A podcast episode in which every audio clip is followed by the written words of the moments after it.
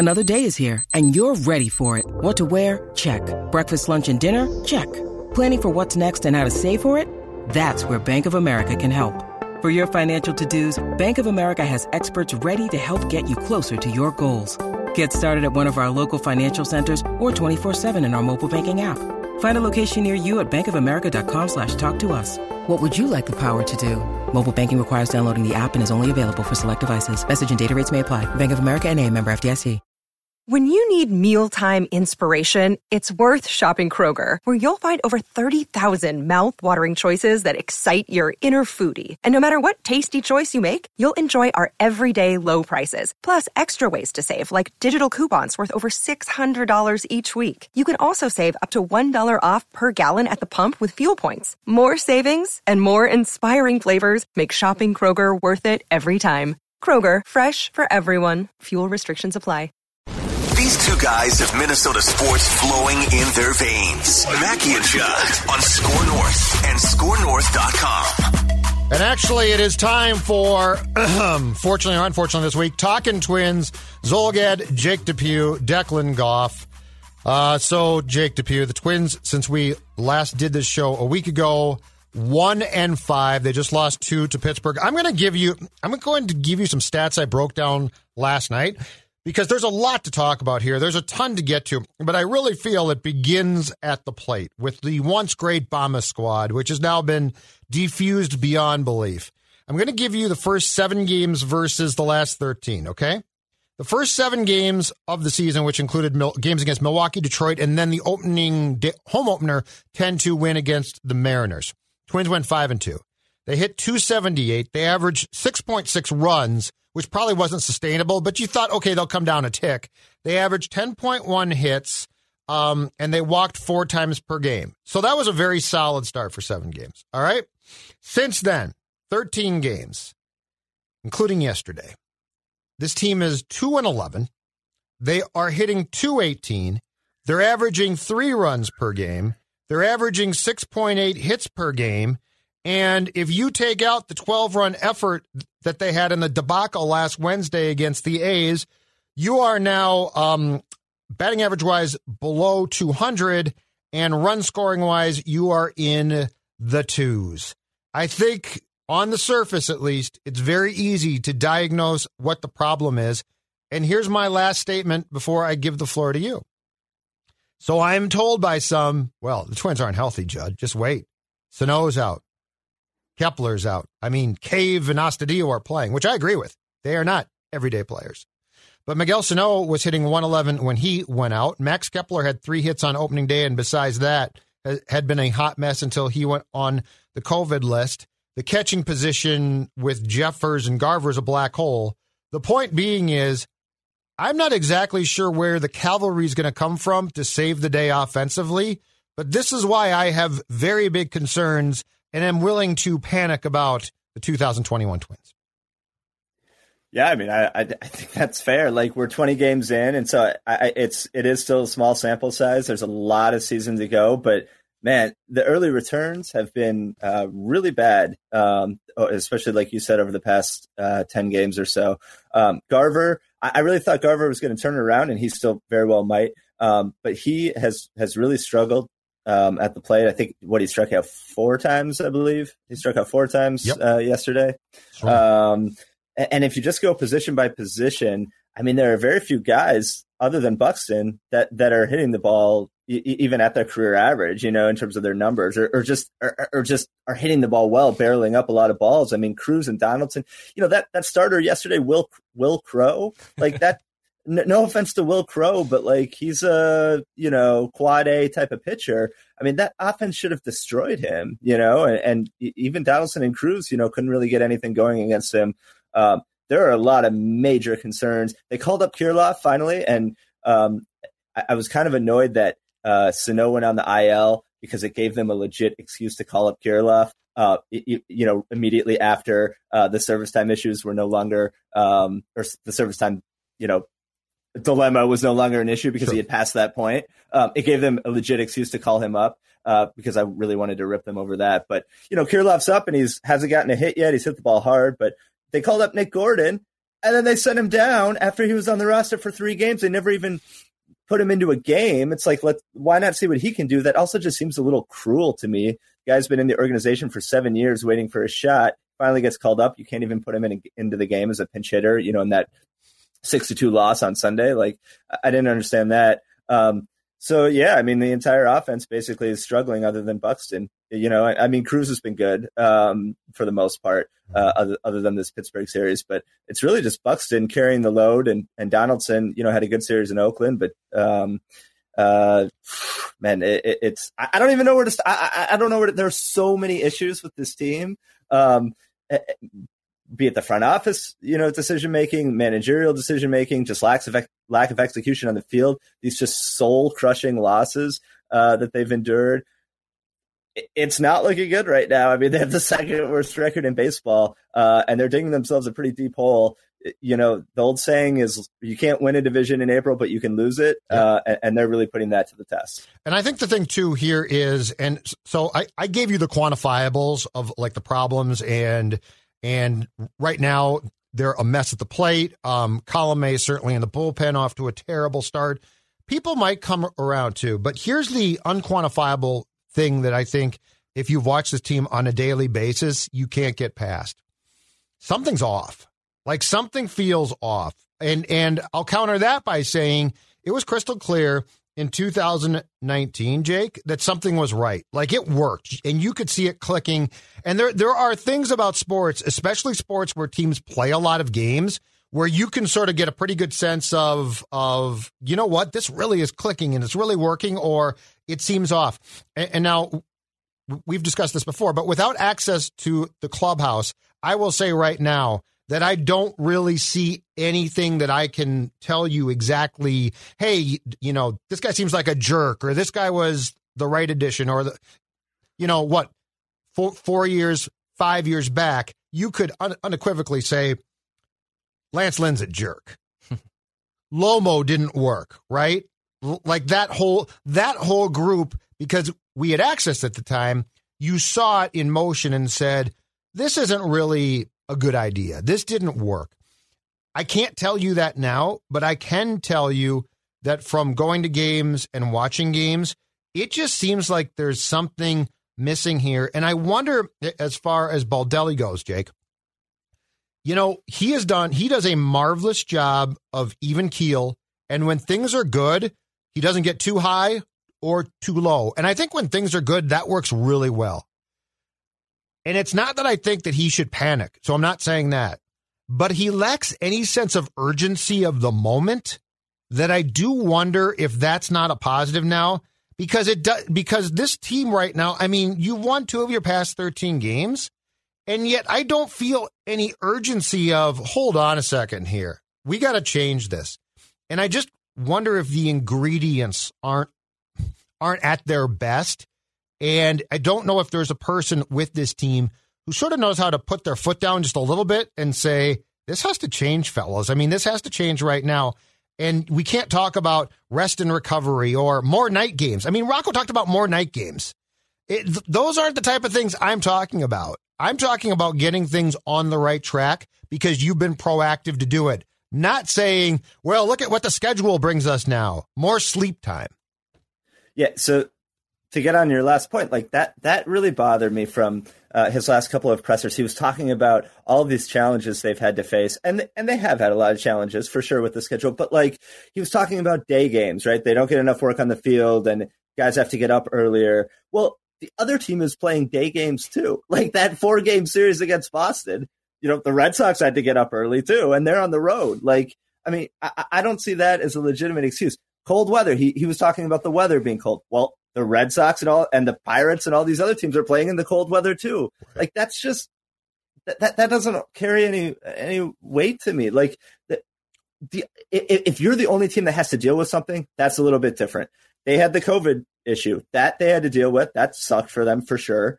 Um, but you know, other teams have dealt with it. The Marlins and the Cardinals both uh, dealt with it and, and came back and played well and made the playoffs last year as expanded playoffs, but still, uh, I, I, just think, you know, you, you, can't use those as excuses, especially again the things that other teams are dealing with at the same time. Uh, but he he basically said in the presser like, now we're going to get back to night games and a regular baseball schedule. Okay, well, so you better go out there and win some games now. Uh, otherwise, you know, those comments aren't going to look very good.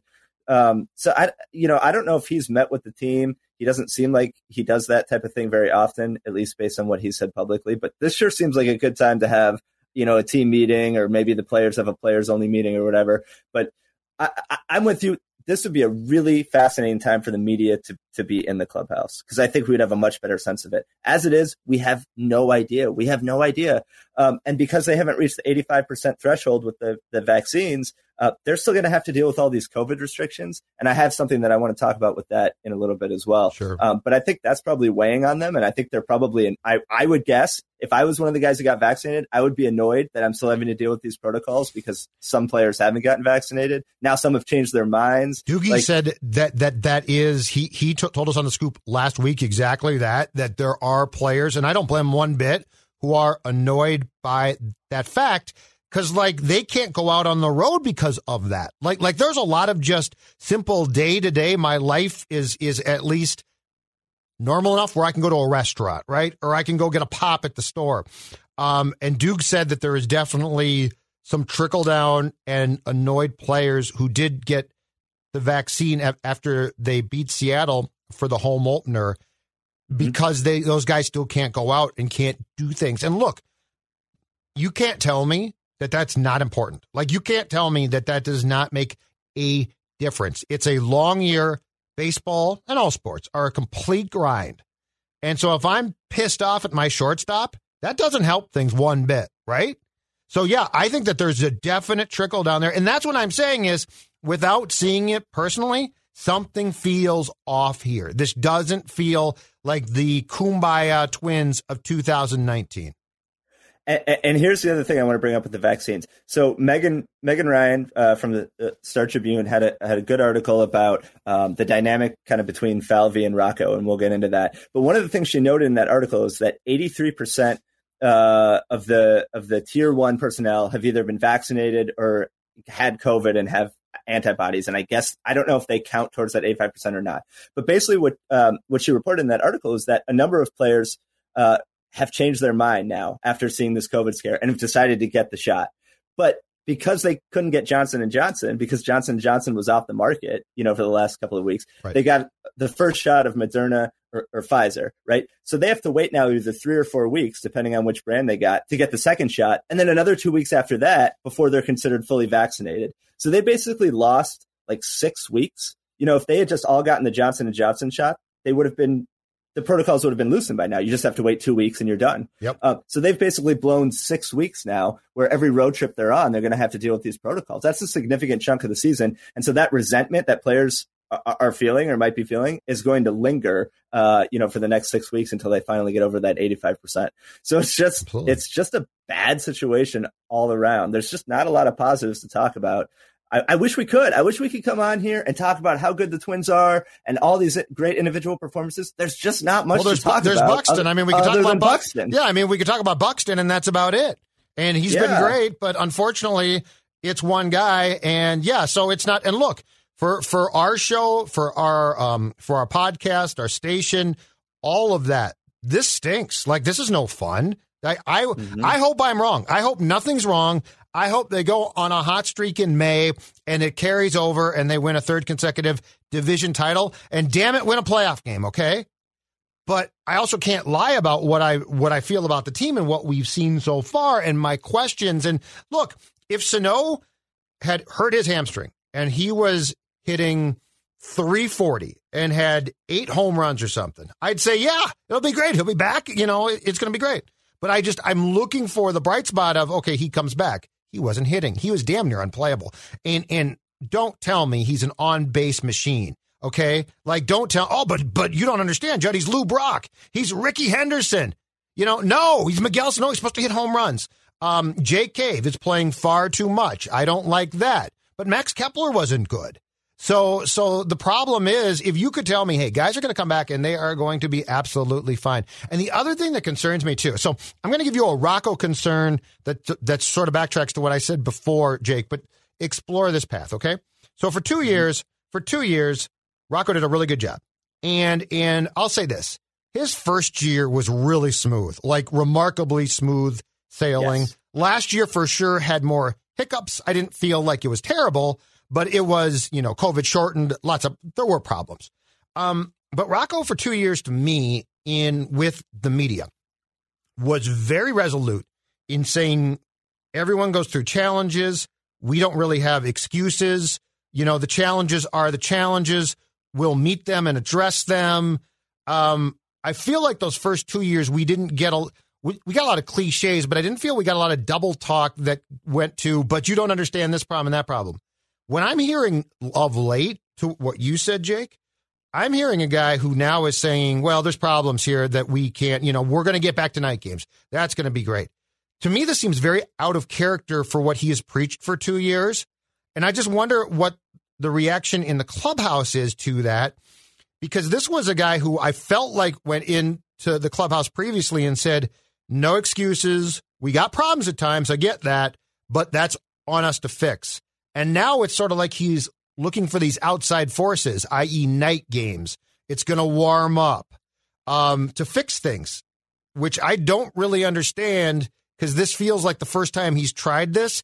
And, and because of that, to me, it almost feels like he's grasping at straws because this is the first time that things have really sort of gone sideways. Yeah, you're right. I mean, this is the first true adversity that that Rocco has dealt with, at least in terms of their win loss record. You know, I mean, they've they've been in first place or near first place his entire tenure um, until right now.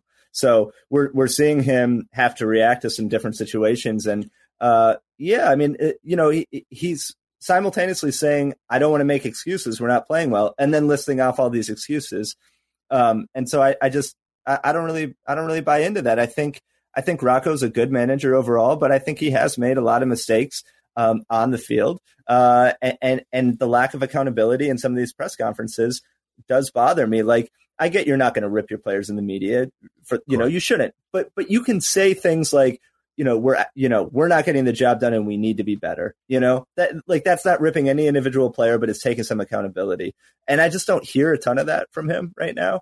Uh, and you know, I, again, we don't know what it's like in the clubhouse. Maybe he's laying into guys in the clubhouse. It, it doesn't seem like that's his style, but um, it, it, yeah, he seems a little bit overwhelmed right now, and he's had to deal with a lot this year for sure. I, I get it, but um, it, hasn't gone well for him, and all, every decision he's made seems to, to, you know, he's made a ton of 50-50 decisions, like the Donaldson decision in the Oakland game. I actually agreed with that. I thought they should have pinch ran for Donaldson. He's his spot probably yeah. wasn't going to come up in the order again. I'm with you on he Can't, he can't yes. run. You, you need a guy in there to try to score a run when you haven't been able to score a run all year in extra innings. I had no problem with that. It backfired spectacularly. So he's had those decisions go against him, and he's also made some decisions that to me just make no sense uh, like pitch hitting Astudillo early in the year. Some of the decisions he made with Mike Trout in that one Angels game they played, like bringing the infield in in the sixth inning with second and third, nobody out uh, against Mike Trout. Like, is that really going to work out for you? Um, they intentionally walked. They intentionally walked Trout after he got to two strikes in that game at one point.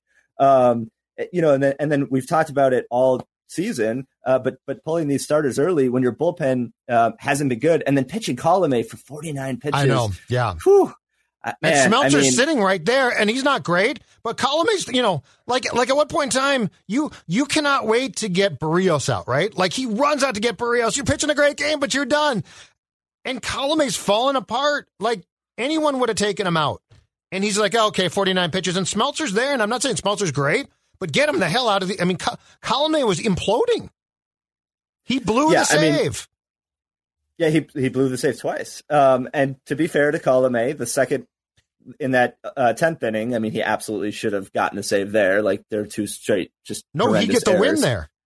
Well, you're right. He get the win. Yeah, you, are right. I, am just saying that tenth inning, he did walk two guys in that inning, um, but he didn't give up a hit, and there were two atrocious errors. I'm not defending Colome. He's been really, really bad this year, and and once he walked those two guys in that inning after getting the first two outs, I think you should have pulled him at that point.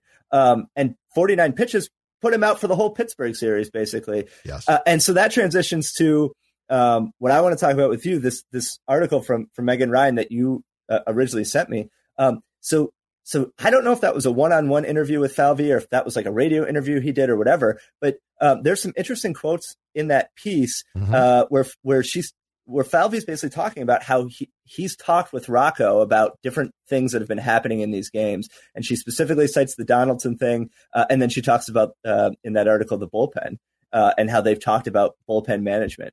And so I think the assumption from us, and I don't know if you'd agree, Dex, but um, it seems like we we assume that they're all kind of on the same page, Rocco, Falvey, and Levine. And I think by Falvey putting that out there in the media, to me that suggests that he is unhappy. And i don't know for sure but it suggests that maybe he's unhappy with some of these things that rocco's been doing that we and others have been criticizing all year. Um, because I, I, don't think he would put that in the you know uh, be quoted publicly uh, talking about these things if, if he didn't want to send a message. Uh, so i thought that was really interesting. I don't know i don't know what you guys think. Well the bullpen thing to me was was the, the, the most intriguing because the Colome thing i thought that those guys were in lockstep on pitcher usage but allowing Colome to throw nearly 50 pitches was absolutely asinine and crazy. Um, I'm with you. I'm with you on running for Donaldson. Okay. Anytime I can run for him, I will because I'm afraid he's going to get get hurt.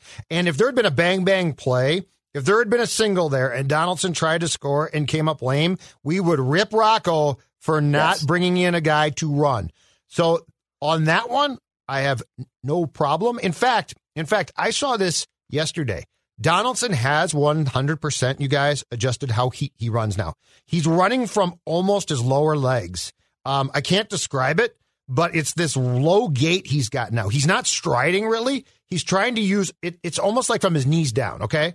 So the fact that you ran for that guy, zero problem with it did backfire. It, it was a spectacular failure.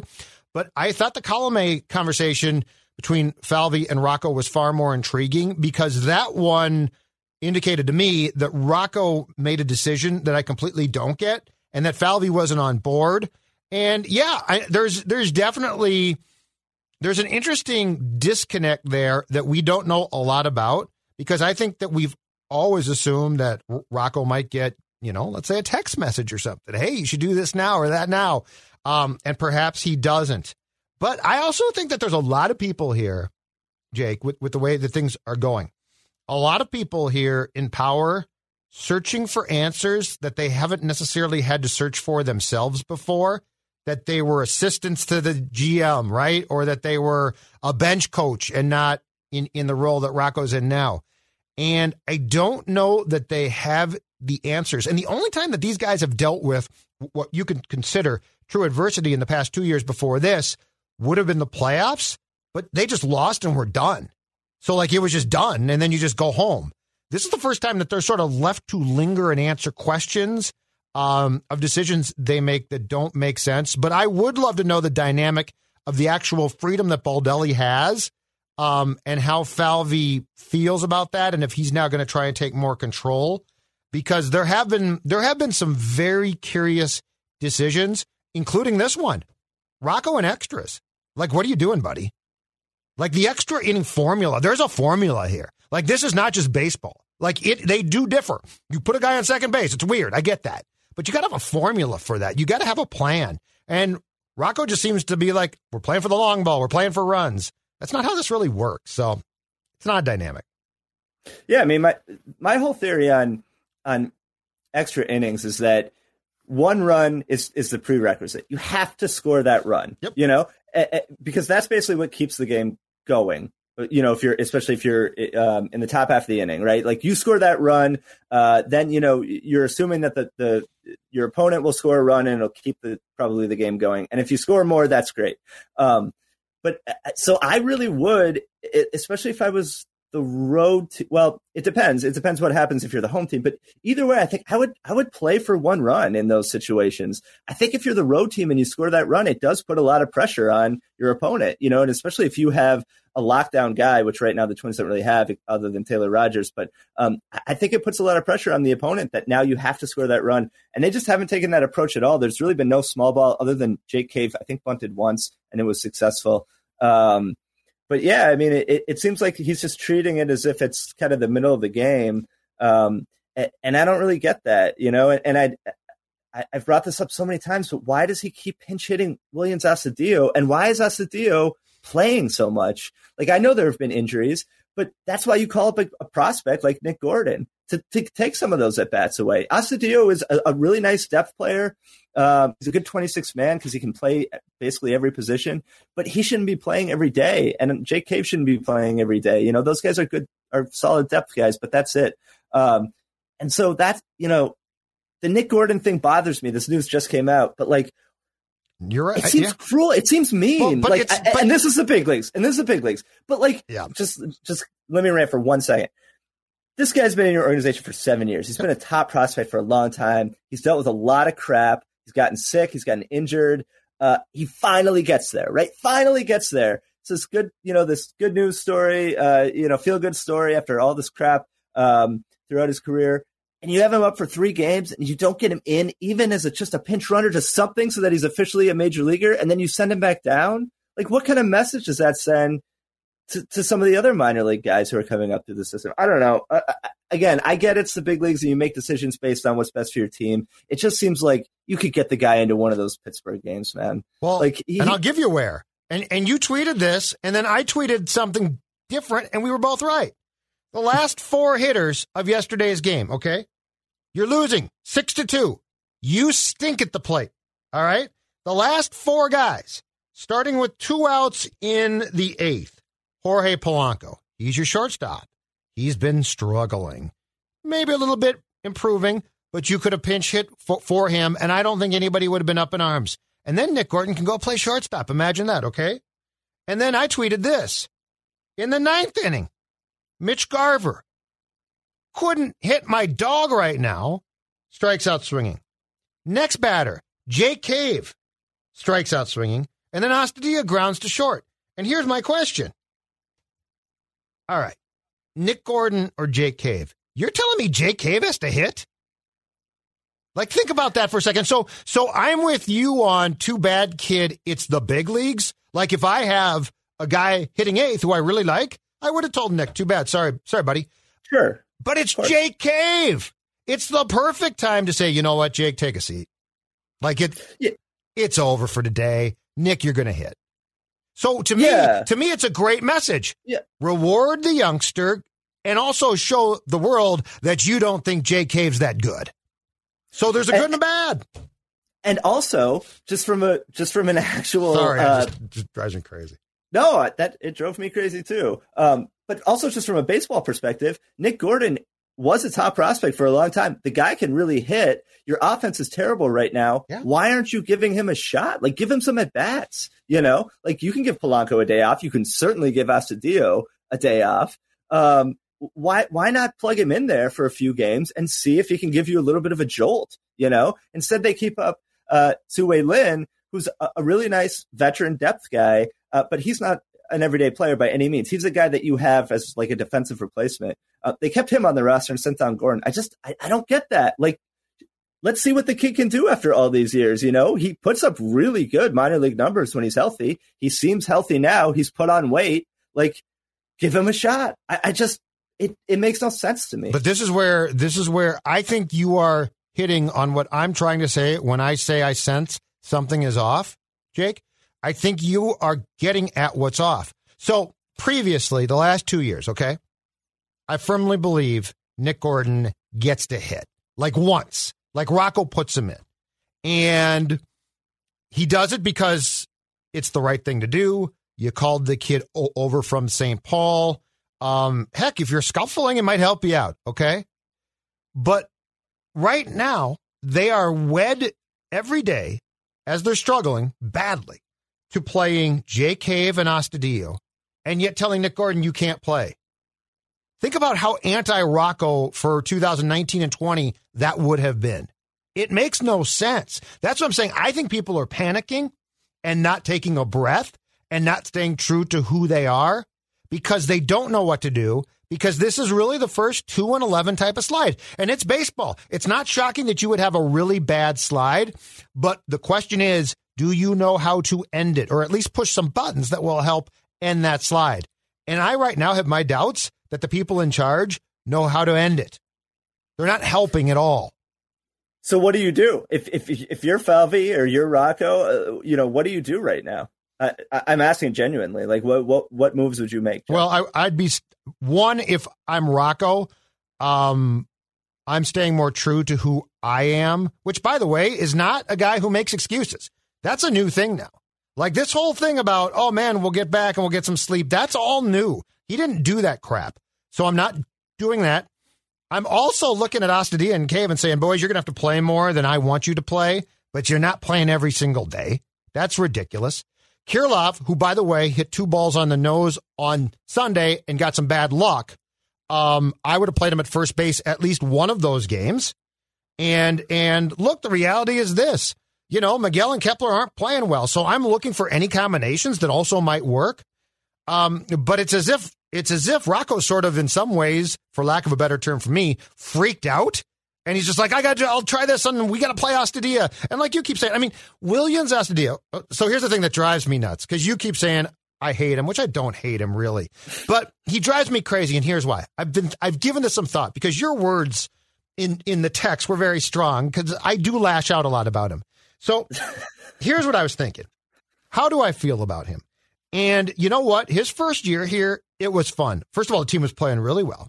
And he is comic relief to his teammates. I don't know. He doesn't really put that persona on publicly as much, like with, you know, the Zooms and stuff, but he is, his teammates love him. And I became convinced in that year that he actually was an important dynamic to the clubhouse because he kept them loose, which was great.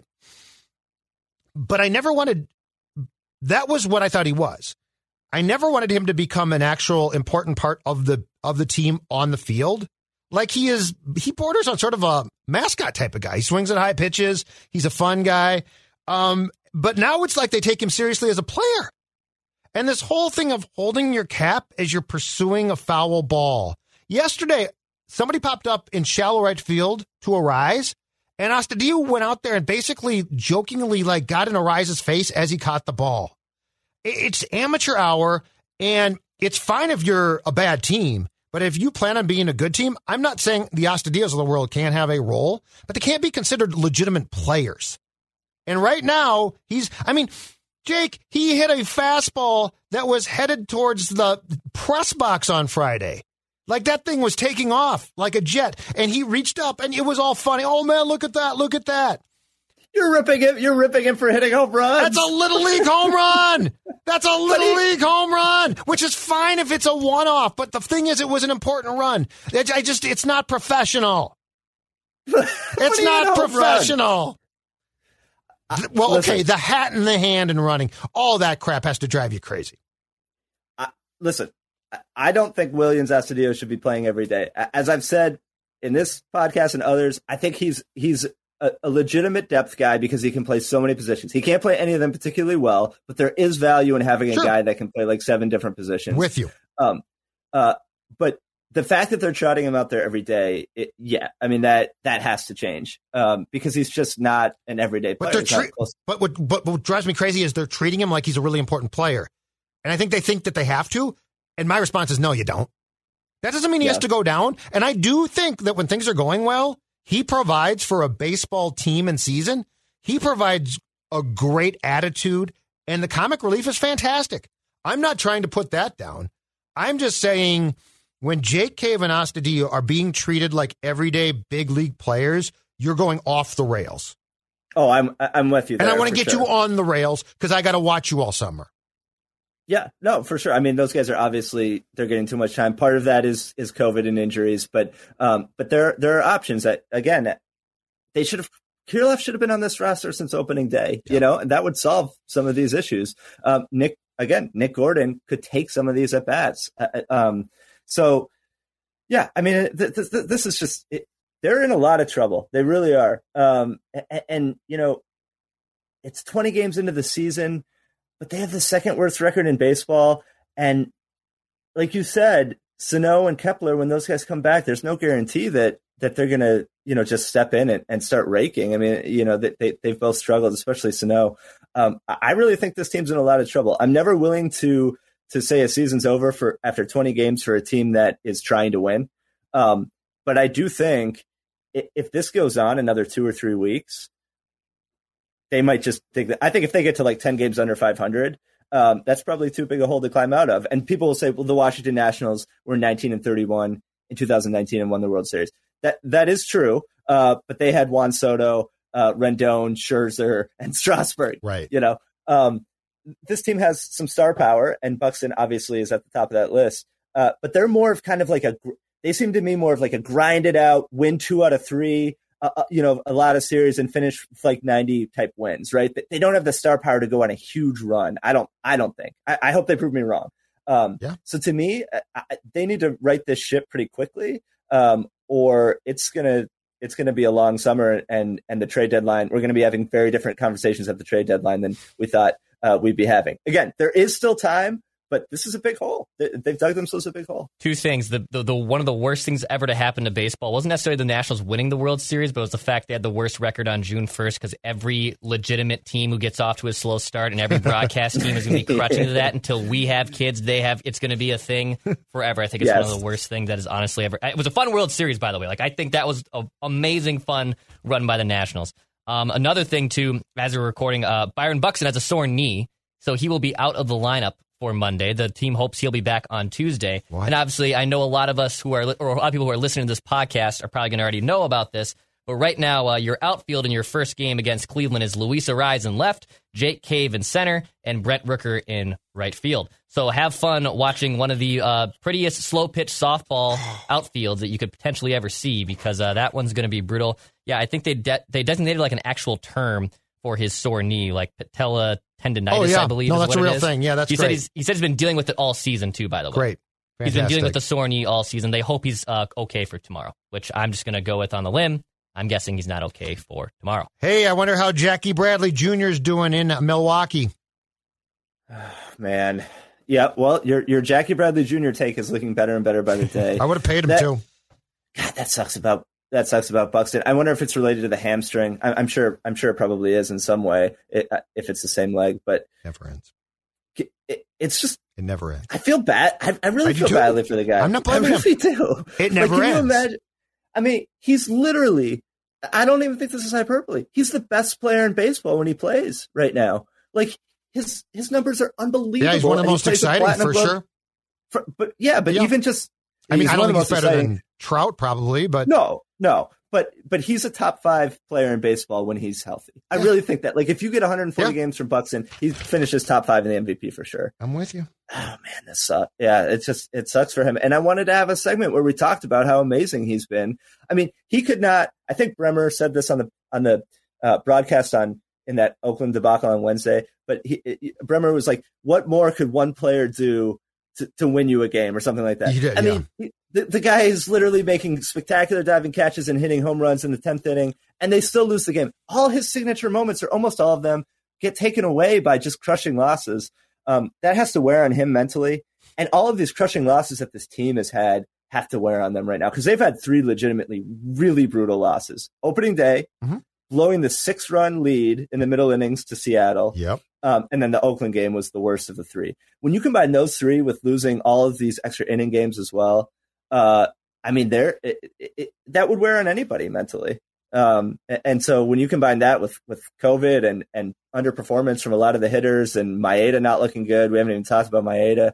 Uh, it's a bad situation right now. There's just you can't sugarcoat it.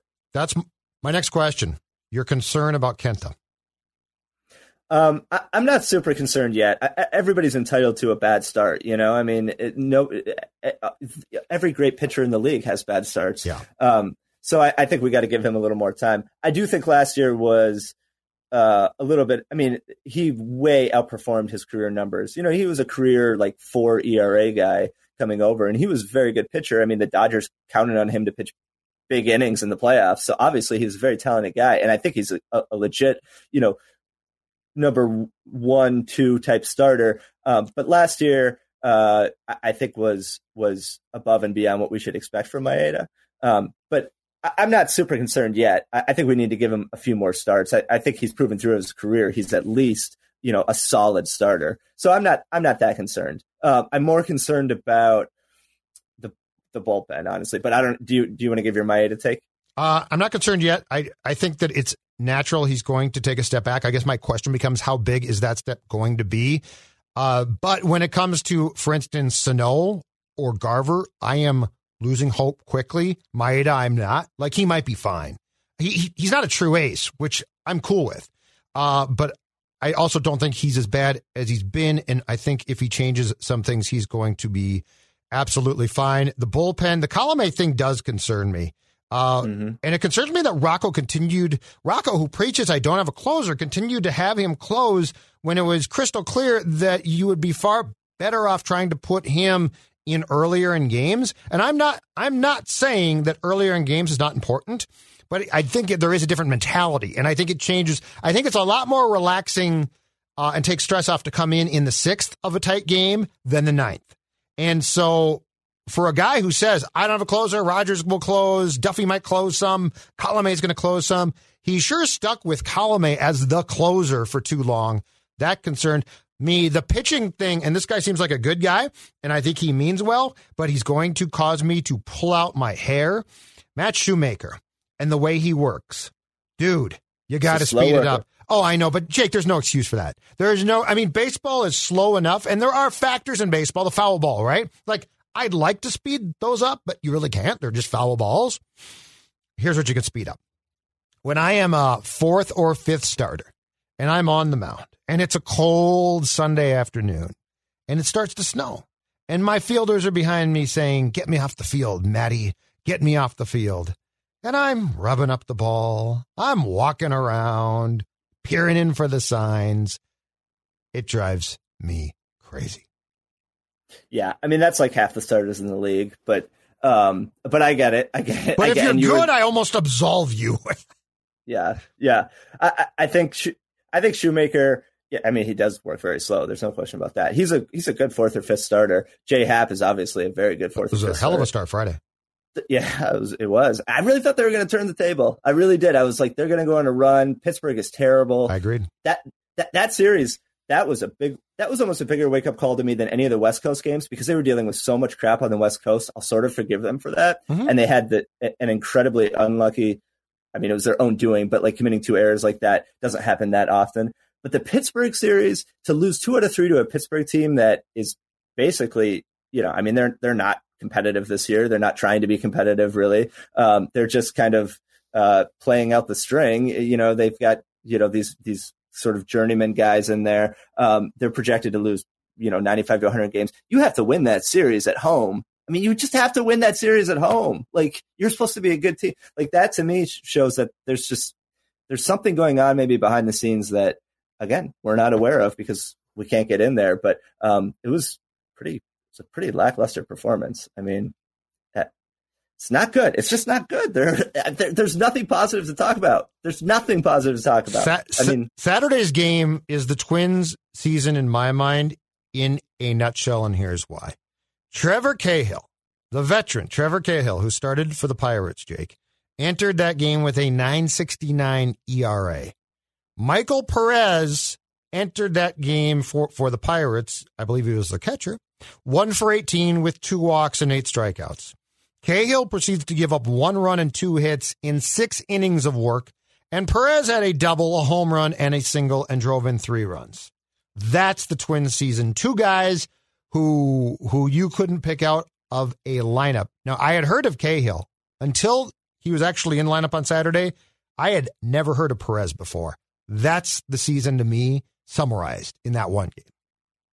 Absolutely, yeah, and I mean they they couldn't score any runs against a, a Pittsburgh Pirates pitching staff that's it's pretty bad, you know. Um, I mean they only won that that J Happ start. You know, Astudillo and Cave had two solo home runs. That was their entire offense. You know, I mean, I, uh, you can't blame the weather. The Pirates were scoring plenty of runs. I, I hate blaming the weather. I hate that because both teams are playing in it. Yeah, like that, you. that's a BS excuse to me. I'm with. Oh no, I'm completely with you. There's there's very few excuses. I mean, they're not playing well. It's just that simple. Guys are struggling. Yeah. It's just that simple. Like you could find out, you could say more sleep or whatever, blah, blah, blah. I don't, I don't care. Every team is going to go through this. What, what impressed me about the Twins the last two years was that they did grind through things. And like if there were hiccups, they got through them, right? Like last year was difficult, but you know what? They grinded through it, did a pretty good job. And for some reason, that mentality has almost changed, and I don't know why. So, final thoughts? And if just real quick on the weather thing, if Yeah. anything, the weather should be an advantage for the Twins because they're used to playing in it, and most of these teams aren't. Yeah. You know, so like if anything, it's an advantage. But final thoughts. Um, I mean, it, you know, Declan just told told us about the Buxton injury, so that's obviously a concern. Uh, I guess my final thought is they're in a lot of trouble. They can still turn it around, but these next two weeks are, are critical. If this continues, if we continue to go down this path, uh, you know, through mid May, uh, that could that could be just about it. So they, they got to turn things around. They need to go on like a four of six, five of seven streak pretty quickly here. All right, Jake Depew, I will uh, talk to you next week, and hopefully, hopefully, we have something good to talk about then. All right, Talking thanks, Twins, guys. we'll talk to you. Whether it's Baker's Simple Truth Turkey or mac and cheese with Murray's English Cheddar or pie made with fresh Cosmic Crisp apples, there are many dishes we look forward to sharing during the holidays. And Baker's has all the fresh ingredients you need to turn today's holidays into tomorrow's memories. Baker's, fresh for everyone. Get more ways to save at the Buy Five or More Save $1 each sale. Just buy five or more participating items and save a dollar each with card. Baker's, fresh for everyone.